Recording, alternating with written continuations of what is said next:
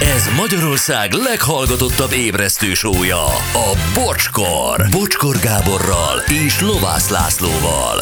Ez a bocskor! 10 óra lesz 4 perc múlva.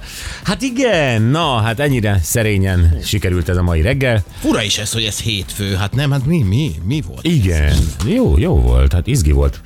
Ez az áremelős téma izgi volt, azért eh, szerintem egy valamit ebből az edzős témából is hazavihetünk, hogy tényleg nem muszáj mindig a legfárasztóbb, legnagyobb súlyokkal. Kicsivel, sokat, azzal is érünk el eredményt. Popó az egy külön tészta. Az az. Nagyon jó kifejezést használtál.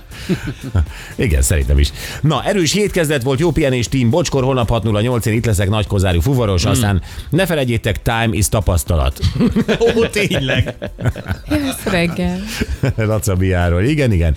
Azért jó lenne az a zsemle recept, vakci egy kenyeret, az, a kenyeret azóta is sütöm, nagyon jó, akinek nem megy, annak más sem megy. Ennyi, üzeni Nikol. Hát fönt van a vogának a kenyér receptje, csináljátok meg kisebb méretbe, és akkor az már zsemle.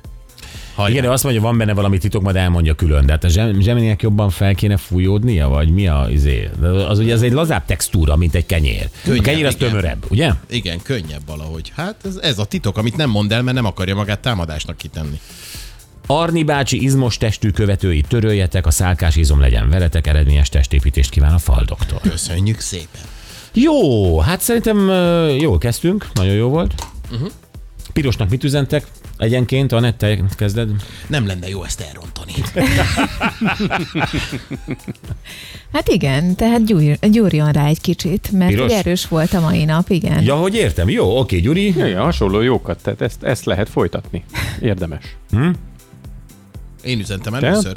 Üljön a farvízünkre. Ne féljen, hogy vizes lesz. Na jó, jön a mi pirosunk, jön a ti pirosotok, ö, jó szórakozást vele, és mi is jövünk, de csak holnap reggel 6.08. Viszlát!